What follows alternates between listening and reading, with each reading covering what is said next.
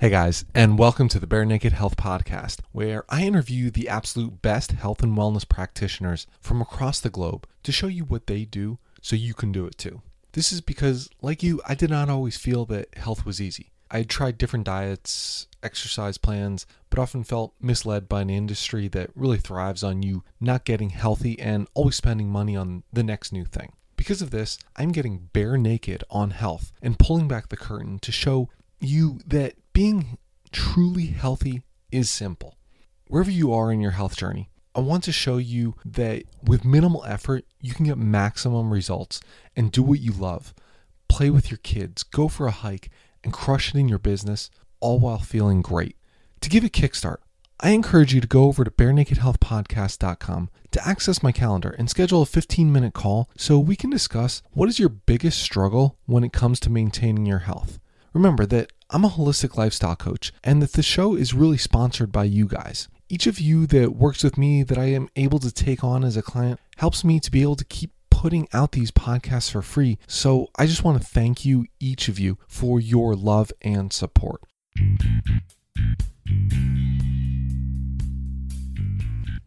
Hey guys, I'm your host, Nick Horowski, and welcome to the Bare Naked Health Podcast, episode number 140.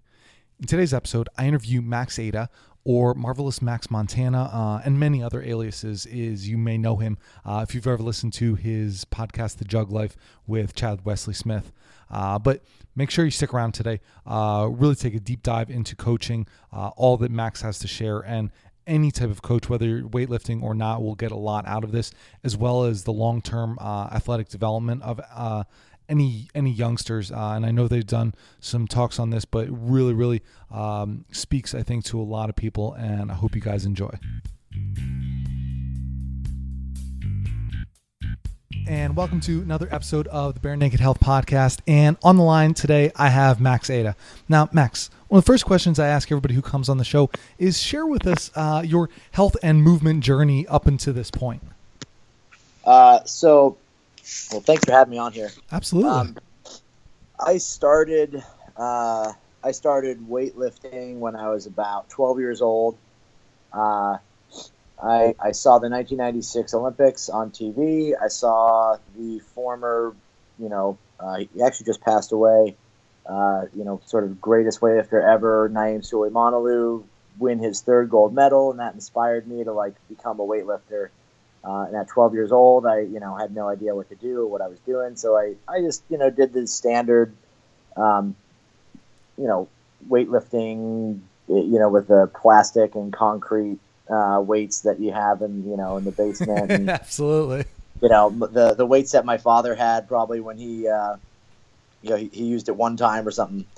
Uh, and so from there, from there, I, uh, you know, I got into it more, and I found people, and, and just, you know, worked my way to, to finding coaches and and and got into you know actual program you know where people were teaching me how to lift weights properly and you know the rest is kind of history.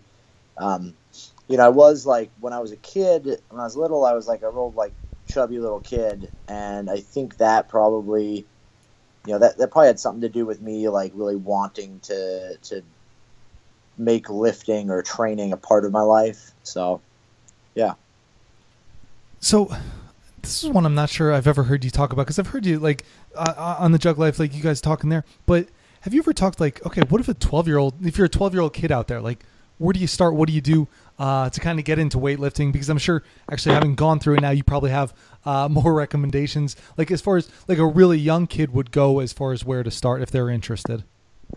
Well, you're actually in luck because we just covered this topic on the Jug Life podcast, uh, and it's probably coming out in a couple weeks. Perfect. Um, basically, like you know, you, you, the the most important thing for um, the most important thing for young kids and getting the training, especially for weightlifting, is that the process of long term athletic development has to be adhered to. So you have to really take into consideration initially as a young athlete, it's it's about learning technique, it's about developing um, the, the, the prerequisite skills and the prerequisite physical qualities to become a good athlete or a good weightlifter um, later in life. And basically, your your your whole process is about sacrificing the amount of weight you're going to lift and your results in the sport for the process of developing athleticism, general physical preparation, uh, and whatnot. So, so you know, in the in the long, you're basically planning for the long term, and in that you're going to do, you know, quote unquote worse in the short term, and that you're not going to have big results in the snatch and clean and jerk. You're not going to be, you know, the school age champion because you train seven times a week. You're going to be the kid who becomes athletic and better and and proficient. And then as the years progress, you start to develop better, and your career looks much longer, much bigger, and your top results are late into your career rather than early in your career with a big spike and then a huge drop off and you know potential injury if you don't apply that uh, properly. So that's that's kind of the gist of how how to get involved or how really the process of how to train. You know, how to get involved anymore now. There's so many clubs and so many coaches out there that you really just have to throw a stone in any direction. You'll probably hit somebody. And I think uh, by the time this comes out, maybe maybe the one you guys uh, put out will be out as well. So everybody check out Jug Life sure. there if they're interested more in that. That that'll be coming out probably around the same time. Yeah. Um, so Max, you said the, in there though injury though. Uh, if you wouldn't mind, like you had a pretty serious wrist injury, right? That kind of yeah. shortened your career. If you wouldn't mind, just quick giving a little bit everybody uh, what what happened there and what almost maybe you've learned from that and uh, what, what, what are you taking forward from that uh, having so, a major injury yourself? Yeah what happened is uh, I, I jammed my wrist against my thigh in a clean or jammed my elbow against my thigh and dislocated the lunate bone in my wrist um, and then through a series of unfortunate circumstances uh, I, I got it diagnosed uh, it, you know, the diagnosis wasn't great off the start. They missed it, and then, you know, basically what happened is at the time, health insurance was not guaranteed to anyone. You weren't, you know, you, you could be excluded from health insurance in the United States from, you know, from having a pre-existing condition. Um, I had insurance through my employer, and then he canceled it when he found that I needed surgery, and I was basically left in a position where I had to, you know, pay for it myself. That cost me about 13 months of time between the injury and the actual surgery, and that is what really caused the damage. That's what really caused the, the irreparable situation.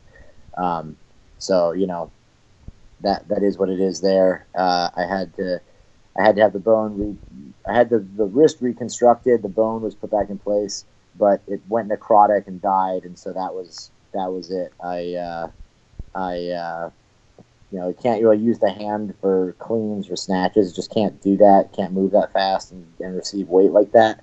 I can kind of bench press, but the whole arm is just so much weaker. Um, yeah, there, there's all sorts of proprio, proprioceptive things I think that go on that prevent the arm from being, you know, fully as strong as it could be. Um, you know, for a while there, I bench pressed, and my bench press was going up when I was doing powerlifting and then at some point it just kind of stopped improving. Not because i was plateauing in training it just i started to notice that like my left arm just wouldn't wouldn't behave the same way as my right arm. And so you know it just kind of stalled out and then it started to regress and i could never really regain that strength again. Um, you know that that's aside from also being a terrible bench presser but uh, you know, is the the the arm definitely kind of stopped that. The grip in that hand is really weak too. So, you know, the things I learned about it. One, this is the most important piece of advice I'll give anyone about training and about making good choices. Is that no one single lift, or for that matter, no one single workout or single day of training is going to make you a champion. But one lift can end your career and it's important to understand that it's not ever worth it to try and save lifts that are not in the right position to try and and you know if I if I hit this today or if I do that, it means something special. It's never a reason to put your safety aside from you know you could go in the gym tomorrow and snatch 200 kilos, and that would be nothing but a cool video. It, it doesn't mean you're going to go to a meet. You know what I mean? Like you don't get anything out of that other than the fact that you did it. And so, you know, if you went to the gym tomorrow and you did, you know, fat, you know, or not tomorrow, but if you did any one particular workout training session, lift, none of that equals results on the platform. None of that becomes that. But if you went to the gym for the next two years, uninterrupted training, no injuries, and you train smart, you train well, you'd, you'd end up with huge results at the end of that. So I think it's super important to understand that. That's the one biggest piece of advice I give someone, you know, in terms of avoiding injury or dealing with it is just, you know, there's there's never a risk to doing too little. At the very least, you go slower in your progress.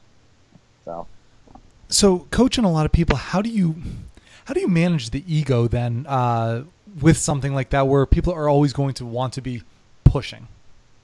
I, I only coach women, so I don't have to worry about the ego problem. no, uh, okay. that's not entirely, not entirely, true, but uh, you know, of the women, of the people I coach, uh, I mean, most of my you know, for sure, my best lifters have been women. You know, world cha- uh, world world uh, team members, American record holders. Um, they they are always women are always so much less about the ego stuff. They just seem so much more capable of putting themselves in a position where they're willing to learn or listen and behave in a way that's that's conducive to them getting better. They're they're focused on improving and changing themselves rather than focused on uh, you know proving that they're right about something. Um, you know, the, the worst guy, the worst people I've ever coached are are you know generally like guys that think they know everything, or or guys that feel like they need they deserve some kind of credit due to them because you know they they are the ones kind of like it's their lifting career or something like and they, and they, they refuse to acknowledge that like hey, there's some good ideas here that could make me better. There's some good things. They, they have a hard time, like, you know, just they're just difficult to work with a lot of times. And not all guys, obviously. I have, you know, Anthony Pomponio is fantastic to work with, but uh, you know, some people are just that's just how they are. And I think it's probably more just an individual thing, but but definitely the women are. I've never even run into that with women where there's an ego problem. No, and that actually makes sense. Like I mean, we're just. I think hardwired a lot of times men are to just almost get in their own way from from that standpoint. Uh, but that's an interesting way to think about it then too. Like the women are just they're looking for that uh, long term progression for themselves. They're not uh, becoming short sighted on it and just trying to get in their own way. So that's actually really cool. Yeah, you know it's interesting. I've actually I, I believe there's some there's some I remember reading something once a long time ago about the idea that language um, and this is probably a little bit off topic, but the idea that language is really just evolved. The idea of language didn't evolve to communicate. Language is an is an evolved process, or language is, is a mechanism by which people can dominate other people and allow them to establish their hierarchy differently. So, so you only speak and communicate with language in a way to communicate dominance or to, you know, because we're not we're not like we're not going to run out there and beat our chests. You know, even even the most even the most you know thuggish guys are going to go out there. They're going to like beat their chest. It's not the same as like when you know two animals like an elk or something where they butt heads. Like it's it's not quite the same thing. So we've evolved to be able to dominate each other with our brains, our intellect, and our intelligence, which is the most the most profound trait we have as humans that separates us from the other species on the planet. And language is a way to do that. Language is a way to dominate people, and, and what you say, how you behave in that regard, and how you talk to people, and how you do those things. Ego, these things are all ways to do that. So I think a lot of times men get into a place where they, they're insecure and they feel the need to assert their control over situations and assert their dominance and, and prove that. So they argue and they, they have to make ideas their own. They do all these, you know, linguistic sort of I don't want to say tricks, but linguistic sort of behaviors to to to you know trick you or confuse you or, or make you feel like they are the ones who dominate by making their idea heard, claiming things as their idea, claiming that they're the one in charge, or you know, you know what I'm saying? Like I think there's a lot of that that kind of just gets stuck in there. So. Yeah, and then that's going to just carry forward with whatever it is that they're doing. I mean, like, yeah, when, when, the way you said it there, like you said, like the elk or the moose or something like butting heads. Like, I think of like two guys. Like, if you're weightlifting, like each of them has a barbell. Like they stack with as much as they want, and they go at it like a joust or something like that. Then too. Right, right. yeah. Uh, no, but it, the language part is interesting. Then, so I'm guessing then you almost have to use like a very different language, like depending. Well, I mean, of course, who you're working with, um, but how does how is your communication style then uh, with your athletes, or is that still so independent on the athlete? So I I'm not the kind of coach who's going to run out there and yell at somebody to do something because if they don't want to do it, then that's unfortunate for them. You know, uh, this is this is the program, or you know, like hey, do what I say or you're done, kind of thing is not my mentality. Um, I have very much the sense that hey, if you're if you're working with me, then you're probably at a point now where this is something you want to do, and if you want to do it and you're working with me, then you know it's very it's very obvious like hey here's what i think is the best solution. Let's try it.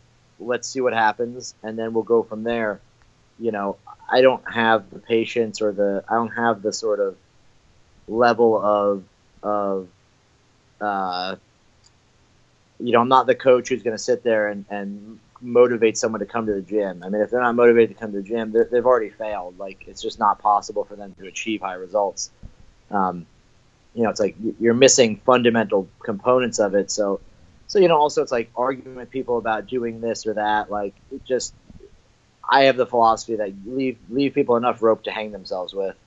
You know it's like this is something you want to do with your life. You, you certainly don't have to do it.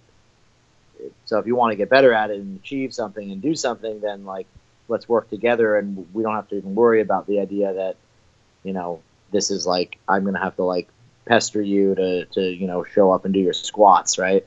Um, and so it's just different type of people. I mean, I think I think the people I have are really very very self motivated individuals, very very uh, focused and able to coordinate those things to to make them happen. Very type A personalities that are all you know in that regard. And so to me, it's a lot of it's a lot of just assigning, hey, these are really the best things we should be doing right now. Here's the best way to manage your training. This is the best exercises and training for you let's go forward. If if they don't even have that prerequisite there, they, they probably need a coach who's more, you know, more of a motivational, like gonna go out and call them up in the morning and you know find them and bring them in the gym and you know, you know it's I, you see this a lot with coaches, different kinds of coaches. There's I saw a list. Someone showed me a list on Reddit the other day of the, the top 15 coaches in USA weightlifting, and uh, and my name was on the list. I think it was like 15th or something. And what's funny to me is that the list is the list. I mean, whatever list there is, doesn't really matter. You can make any list you want, but there's so many different types of coaches, especially in weightlifting. You know, there's there's coaches that are really good at managing and creating a program of of hundreds of kids, and that's awesome. And that's a very different skill set than a coach who takes one person from 12 years old to the Olympic Games and he works with one person, maybe two or three. Maybe here and there he has some other people he works with or she works with, but they really are, are great at one, you know, taking one person from nothing to the Olympics. Other coaches are fantastic at taking intermediate lifters, someone who's been taught the lifts, and really making them better at it and perfect perfecting their technique and improving them a ton but they can't make they can't take a beginner and make them a better lifter or teach them the lifts and they can't take an intermediate and make them uh, a high caliber lifter.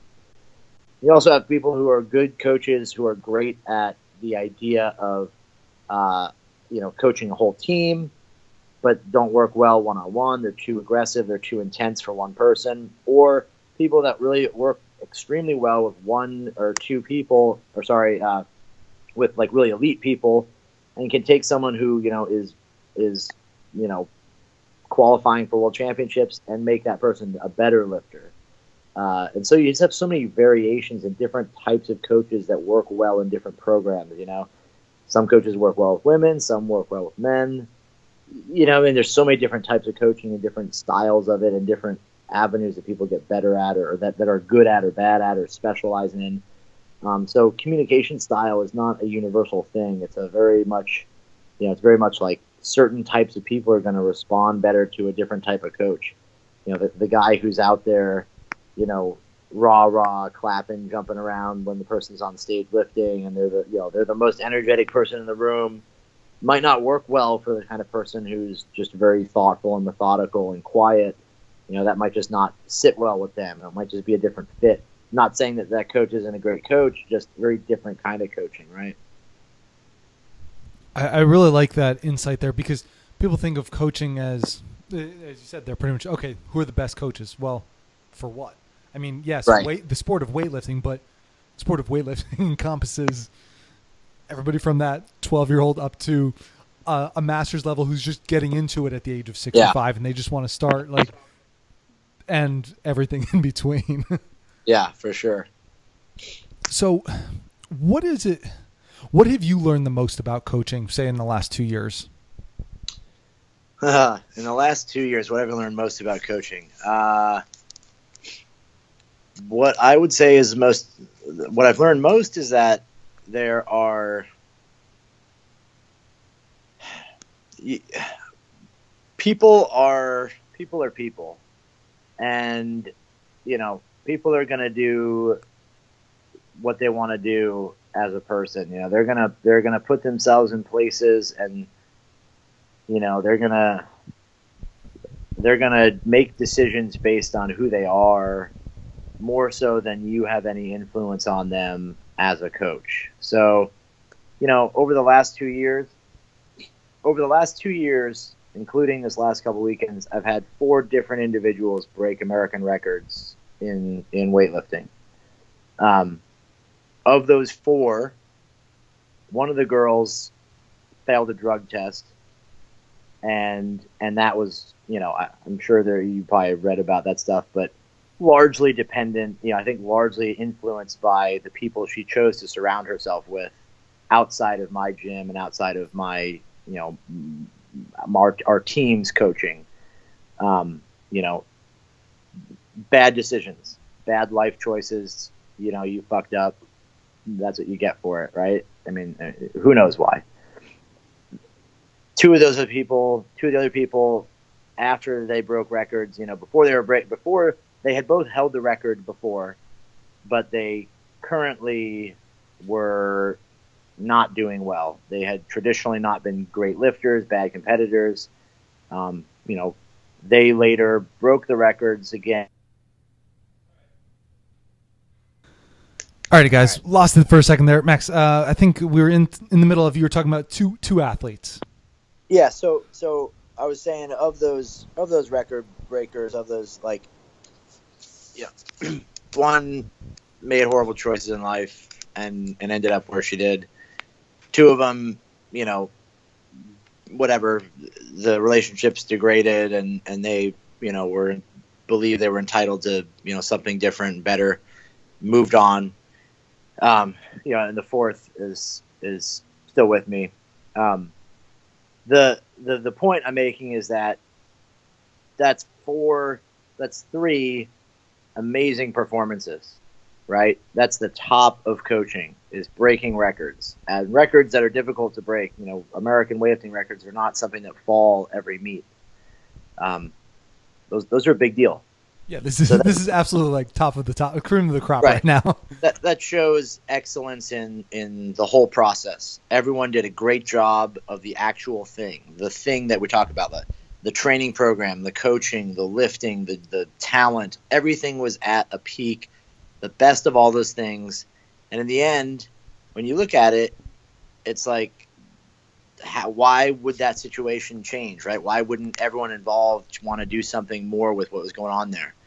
And so the the big takeaway is that you know, coaching is really about communication and relationships, and having a you know being a great coach is not just about having the smartest program or the best the best athletes, you know, or or, or you know the most, or you can you know Joyce. It's about establishing good relationships with people and establishing what kind of relationships you can you can have and what kind of people you can work with as a coach you know? Um, the the the thing to remember is like if you're a good coach if you have the ability and the skills and the, the knowledge to take someone from from nothing to a record you can do that again and again and again because those things are fundamental and they exist the whole time. They're always going to be able to do that, you know, just finding the right people and, and driving that forward. Being a person who's broken a record is not the same. You only get to do that for a short period of time before it's over. And so, you know, understanding that your skill set and stuff will get better as a coach. It's it's the relationships that you have to work on. It's the the ability to find the people that are that are people that fit with your personality and who you are and what you do, and and help them in a, in you know with either skills you have, the coaching you have. So I think the biggest thing that I've learned in the last couple years about coaching is definitely that the relationships between people and the environment and all these things coming together have to be, you know, they they sometimes are not permanent things, and understanding that, you know, your job as a coach is to isn't to just, uh, you know, execute your training program, but it's also to to treat people and behave in a way and, and find people that fit with your your life views or your personality, your character, right? Um, one thing that I think is funny that I definitely would apply to, to coaching. There's a there's a saying that you can buy brains, you can buy brawn, but you can't buy character. And I think that you know, as a coach, that's something you should really remember and and and think about. Right? You can always you can always find somebody who's intelligent. You can always learn more and, and pay for more knowledge and, and acquire that, you know, easily. It doesn't require any. It doesn't require anything intrinsic or, or special to become smarter. You know, you can read books and, and watch videos and you'll learn. You know, you can find talent. You can find muscle and brawn. You can find people that are capable. That isn't that's not difficult. There's lots of very capable people, but to be somebody of good character and to have good character and to be a big part of that, you know, it it requires work and it requires integrity and patience and work on yourself to to live up to a certain standard every day. Uh, and that's the kind of thing that I think, you know, is really important as a coach and in coaching is to adhere to that. And yeah, I myself for sure find myself in places where I have to make sure that that's you know who am I going to be? What am I going to do? What are my boundaries? What what is you know what am I as a person? How does that be, make me as a coach? Well, I mean, Max, I certainly didn't have you on for your brains or your brawn, so it must be your character, I guess, right? Probably. Uh, no, I do appreciate you though saying that. I I think that's and the way you spelled it out there, like you said, you, you can always go and learn more. You can always like find somebody with a talent, but now putting that all together and having the character and really somebody that va- has similar values to you. I mean, that where this is all going to mesh together and that yeah. relationship overall, that is an amazing feat. Like to to to to blend all of that together. Now you really do have that. Uh, you at least have the possibility for success now, uh, without yeah. one of those pillars dropping out from you. Yep, for sure. One of the things you said there in their verse is like uh, some people are like good or bad competitors. I think this is interesting because something like how do you I guess work with somebody differently uh, if they're a good competitor versus a bad competitor versus like good in training versus bad in training, and then maybe have uh, the opposite on the platform or in whatever event that they, they're competing in. So I think there's there's two facets to this problem: uh, a good competitor versus a, a bad competitor. Um, so the good competitor will define as somebody who does at least their best in training on the platform, if not more. They're capable of making important lifts under pressure. You know, the they need to make this third clean and jerk to win, or they need to make this last snatch to get first, and they're successful more times than not. Right. So I would say define that as that's what I would consider a good competitor, someone who rises to the occasion, regardless of the situations. Uh, bad competitors are someone who's in an advantageous state. They're they're doing better than maybe their competition, and they fail and they flounder. Um, and maybe they uh, maybe they they have to be the front runner in order to succeed. Uh, maybe they're not capable of, uh, you know, excelling beyond their their training results in a meet, and they might need a big surplus in training and results to actually achieve, uh, you know, lesser results on the platform. So, in those two situations, there's two things going on.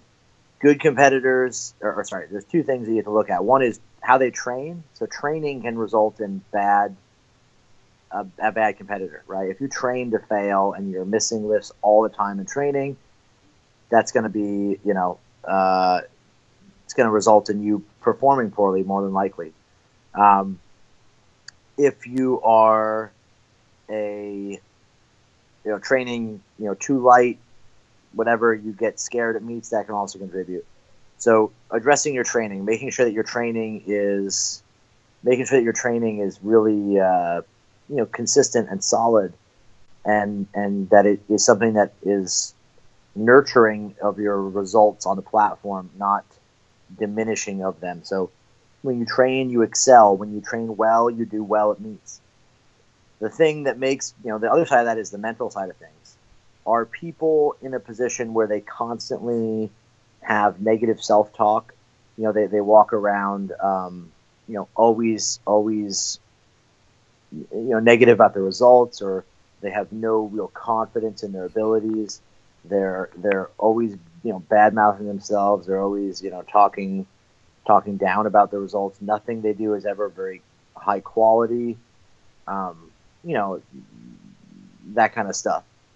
Uh, so so you know addressing that training a certain way and then addressing your negative talk or your self talk or whatever those things are, and then the other side of the coin is you know are they the kind of person who is optimistic and positive about the results when they you know when they train um, are they are they you know they go into a competition they they believe they're capable of making big lifts um, you know versus they they are going to a big meet and they don't have any confidence in themselves. They don't think they can do well.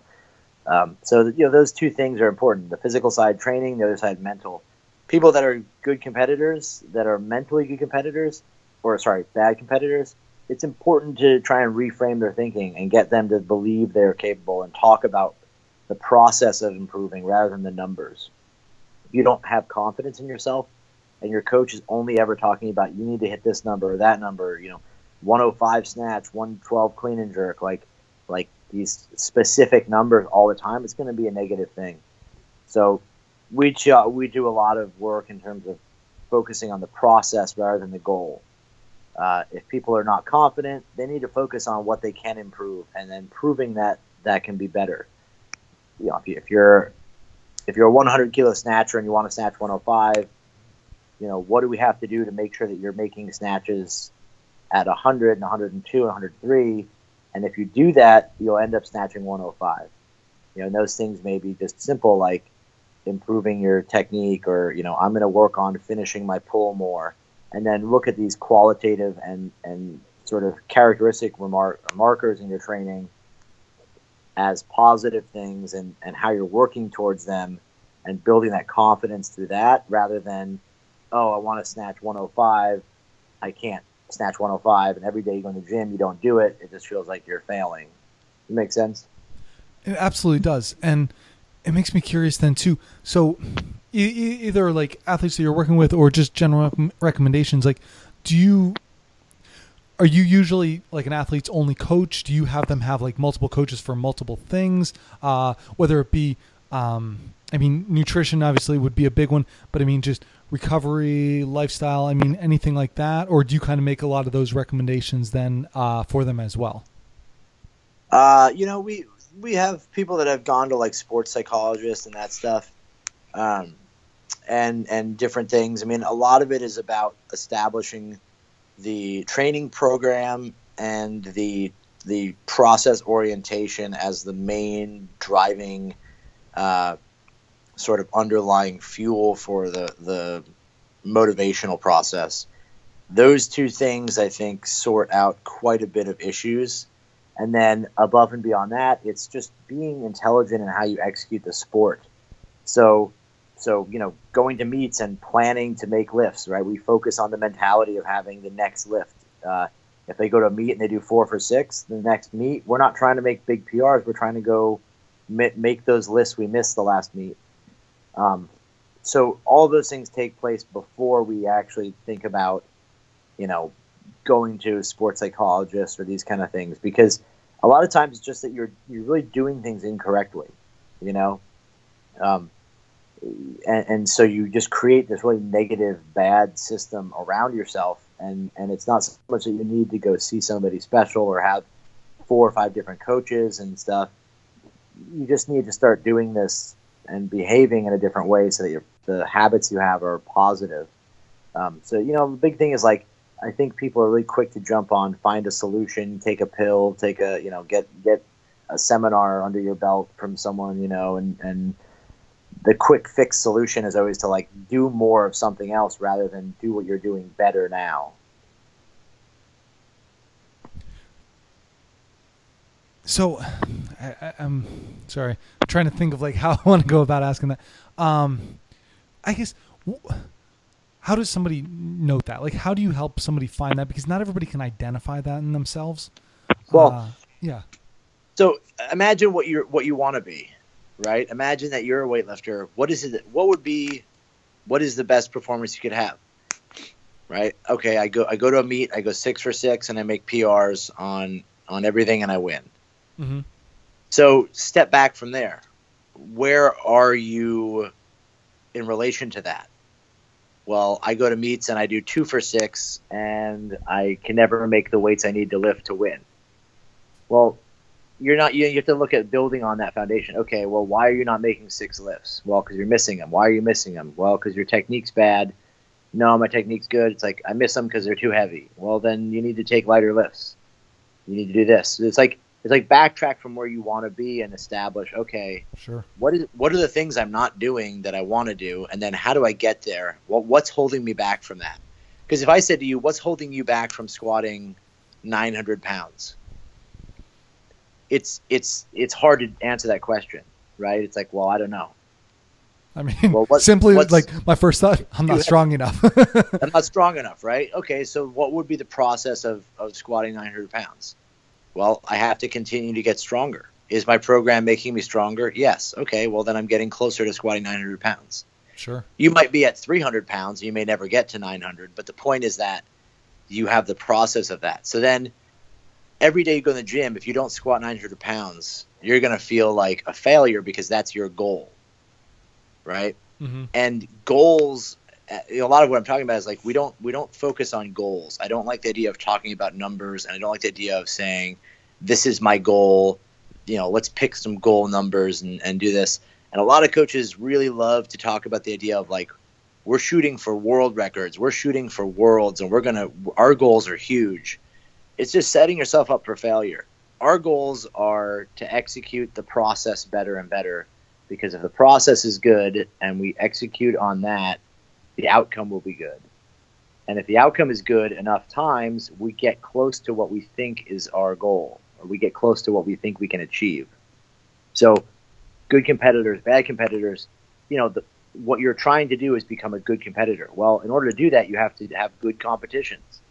So, you have to position yourself in a place where you believe that things can happen for you, that you can make good lifts. In order to do that, you have to be successful. And if you're not successful with the numbers you're taking now and the weights you're lifting now, reduce that and become successful. Success begets success, right? If you go to five meets in a row and, you, and you make five or six lifts, you're going to believe that's something that you can achieve and you can have. If you don't do that, if you keep going to meets and going two for six or one for six, or bombing out or whatever it is, like you're, you're just gonna, you're never gonna get out of that, right? If every meet you went to, you got uh, you, you, bombed out. Like when the next meet you sign up for, what are you to think you're not to bomb out? Like, so, so I think a lot of that is just a matter of preparing people mentally for success, starting in a way that they can achieve what they want on a mini a miniature level. So that imaginary six for six meet where you win and break records, that on a mini level, it would be going to a competition and making all six lifts, right? then the next step would be like going to a meet and making you know six lifts, but with a PR in there. Then the next step would be like, okay, we're going to make six lifts, but heavier than the last time we did a meet, and so on and so forth. And just a slow, steady, successful progression of that. And it takes a long time, but it's it's the only way to really become successful is to become a habit or make it a habit. Unfortunately, not everybody's willing to make, take that long time to do so. Yeah, yeah. well, it's also not as much fun, right? It's like you go to a meet and, and and that's fine if you want to go to a meet and just you know go for broke and have a great time. Plenty of people are. I mean, it's nothing Right. nothing wrong going three for six or two for six if you're just having fun. I mean, but if you really want to try and achieve something, or if you're a head case or you have you know head case, if you have a you know if you're not a great competitor, then like that's a that's how you achieve that. That's how you beat that is is to you know slowly build into those things. I mean, this is, some awesome advice here. Like, you have me. I, I have uh, a couple weeks, like uh, another strongman competition coming up. Uh, so you have me thinking, almost di- like I, I'm just thinking right now, like differently about some of the events, that type of thing, uh, with almost my mental approach to it. So I appreciate that. Like, it, it, it's putting a different twist on things. Uh, but I think like in a very beneficial manner, where it's not like, okay, this is the number. It's okay, this is what I'm doing.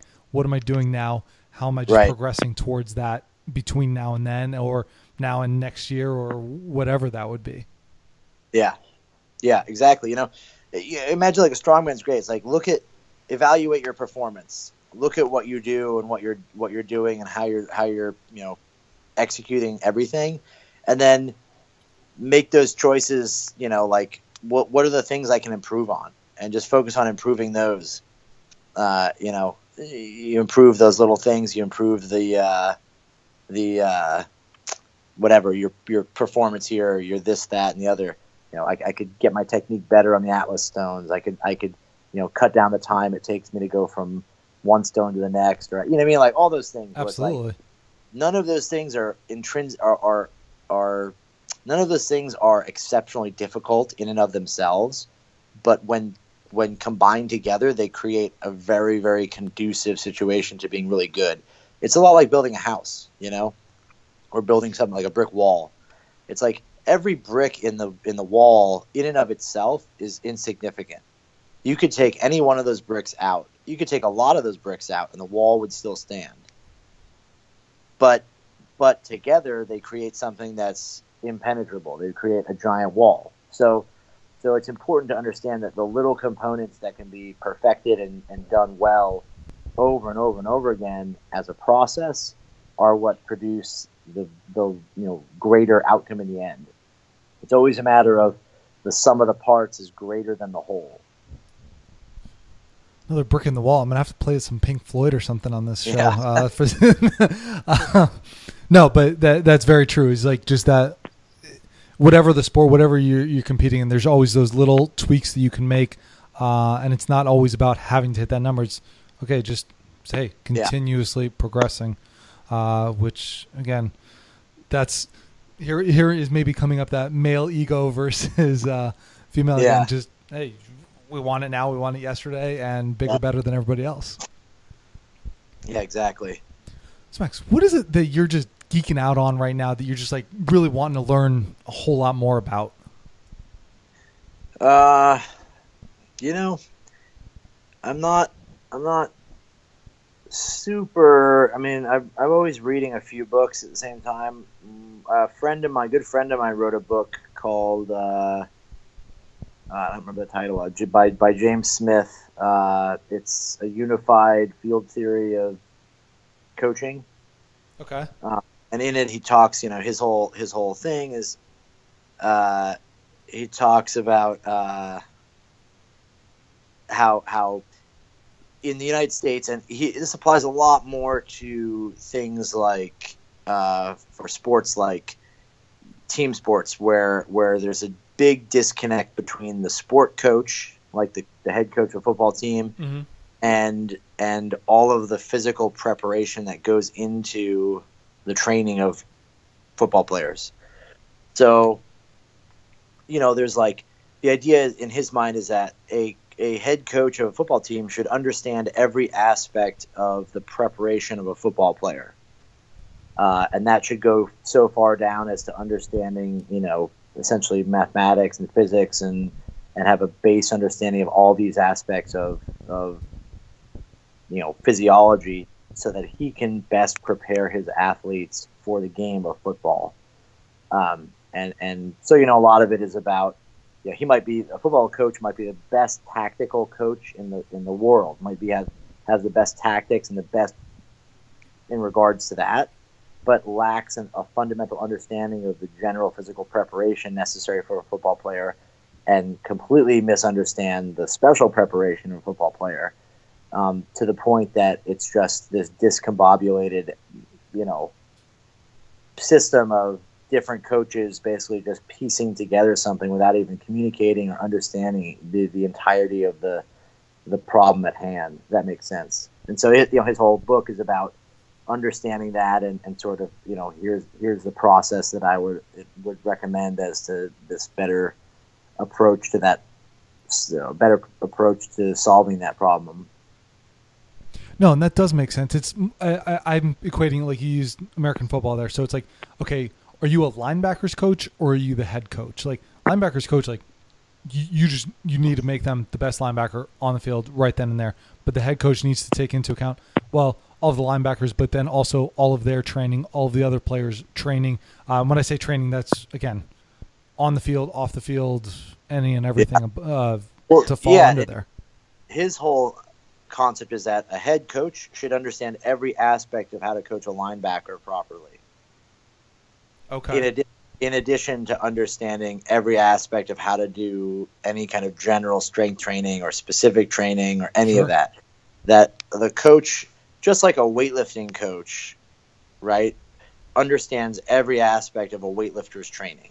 Mm-hmm. They understand rehab, you know, injury prevention, injury flexibility, you know, general physical preparation, all of these aspects. They understand everything. It's a much simpler sport but they understand all aspects of that. They understand psychology. They understand all these things. Um, to some degree, obviously, not every coach does. But well, what do you think? Maybe for, applying it to weightlifting. I mean, that's that's your big area. Like, where do you see um, for maybe the novice coach or like the intermediate coach? Like, what are they missing the most from being able to uh, put all of that together for the athlete? I think I think the thing that most coaches lack is a, a base understanding of the principles of training and their interrelationship and and the importance they all have. I think you see a lot of times people make the mistake, especially in our sports, you know, the strength sports, they they they grasp the idea of of, you know, certain aspects of training, but they really lack a fundamental like underlying concept of what the principles involved are and how they relate to each other, right? So you see a lot of coaches, especially like in weightlifting, where like they might grasp specificity very well as a principle. They understand, oh yeah, you got to do, you got to do squat, bench, and deadlift to get better. Right. But maybe they totally mismanage the idea of, of uh, you know, overload. They they don't they don't grasp that they're you know things must become difficult or progressively mm-hmm. harder. Um, they don't understand how to you know modify programs to suit different levels of athlete, different qualifications, right?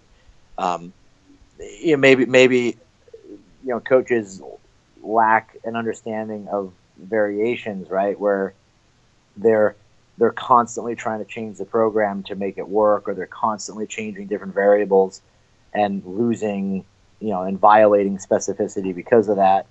Uh, and whatever, you know, there's so many different ways you can fuck things up. Uh, but I think that generally, like that's probably the biggest thing is people don't understand or don't have a great concept of that.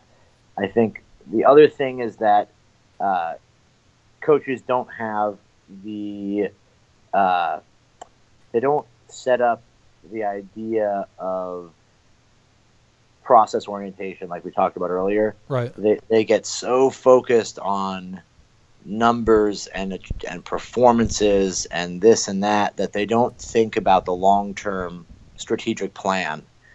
Um, and and that could also be an industry problem too, where you know you don't know how long you're going to have somebody.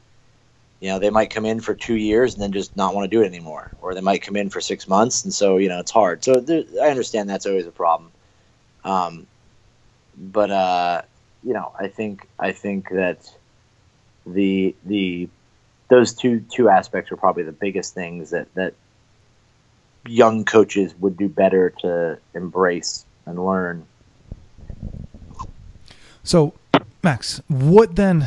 Uh, actually, if you wouldn't mind talking a little bit about uh, weightlifting technique triad uh, Yeah. book that came out, like, uh, what are people going to get from that? Because I want everybody to know, like, okay, put this out there. I haven't gotten to check it out, but I mean, just as far as like what I've heard talks about it and just what it looks like that's in there, uh, So- some pretty awesome stuff. Yeah, you know, it really what it is. A book is just kind of a different con- a different uh, perspective to look at the technique and to look at you know how the technique is. I think a lot of times people talk about technique either in too technical of terms. They want to talk about you know the different positions of the body, the different links of the body, and these things, and it doesn't get across the essence of what you're trying to achieve. Um, so what what the technique triad does or what we did or what that whole idea is the idea that basically what are the three what are the most simple essential components of a snatch clean or jerk and what does that look like when we talk about how to become more efficient in technique and how to become a, a more successful technician not necessarily teaching you, hey, here's the way to do a snatch and clean and jerk, but here's the components of a snatch and clean, and jerk that must be executed and where you can falter with those. So, as an example, it would be um, like we're talking about an example that makes it simpler is that every time, you know, everyone's done a squat, right? Mm-hmm. every single squat encompasses the same mechanics. No matter how no matter what you do or what you look like everybody bends their knee and their hip has to drop down below the crease of the knee the hip crease below the kneecap right? Mm-hmm. and they stand back up. That would be a squat. If you described it in those terms it makes very much you know it's very sensible. But 100 people might execute it very differently. Some people's butt's going to go back more some are going to be more upright some people more bent over. So those are the those are the styles of technique. Everyone's mechanics are the same. They all have to bend their knee and drop their hips down and then stand back up. Uh, the way it looks and how different it is for each person is based on the style. In weightlifting the same could be said for a snatch right? So there's you know a bar has to be lifted up off the ground. They have to squat down under it and catch it overhead and then stand back up and that can really those three aspects can be distilled down to basically the relative height you actually pull the bar to the time it takes to fix the bar overhead. So the time to fixation would be like how fast you actually squat under the bar and receive it. And then the third would be is the bar in the right place? So only those three those three different components are something that can actually be we can measure them we can establish whether or not they're correct or if they're efficient based on the differences between them right? If you pull the bar all the way up to your eyeballs and then you catch it you know all the way in the bottom clearly you're not efficient and that's obvious. But how do we go about saying okay what exercises are going to fix that? And so in the book once we establish the components we then look at lists of exercises and how does exercises actually fit into each component. So let's say your your relative height is is really high. You pull the bar too high relative Mhm. to how, how, how where you need to catch it. You know, we don't need to do exercises that emphasize that component, that quality, because it's only going to make us worse.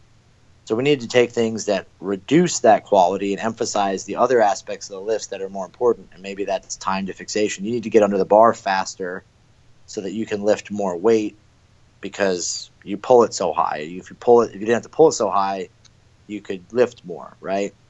It's really basic stuff.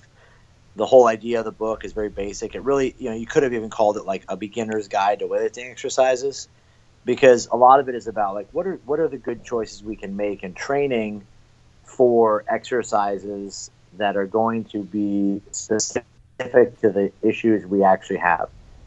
You know what what separates doing a, a, a hang snatch from doing a deficit snatch, and a lot of people just can't answer those questions. You know, and there's a lot of like sort of I want to say like voodoo or sort of like like tradition associated with stuff like oh we do block stuff at the beginning of training cycles because everyone does.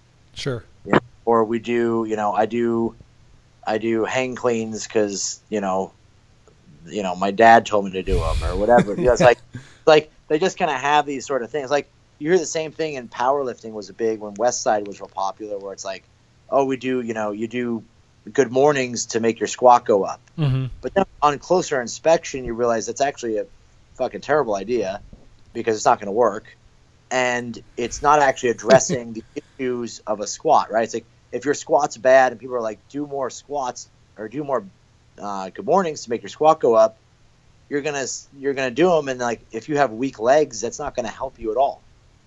So in this, it's like okay, if I if I'm you know if my problems in the lift are that I'm not efficient, meaning I pull the bar really high and I, I don't have to, I'm pulling it too high, then I need to focus on things that make me more efficient. And what group of exercises is going to do that? And it's in the book, obviously. Like you know, Right. these are these exercises recommended. If you're really efficient, if you pull the bar to the minimum possible height and you receive it there, then what exercises do you need to do? Well, your training needs to revolve more around strength. You need to get stronger and increase the actual height you can pull the bar to, or increase the amount of weight you can pull to the same height. And so, you know, there's a group of exercises for that, a better application of that. So that, that's really what the book is about: is allowing you to pinpoint what makes sense from a training standpoint. What what exercises are going to have the most beneficial effect on you based on things.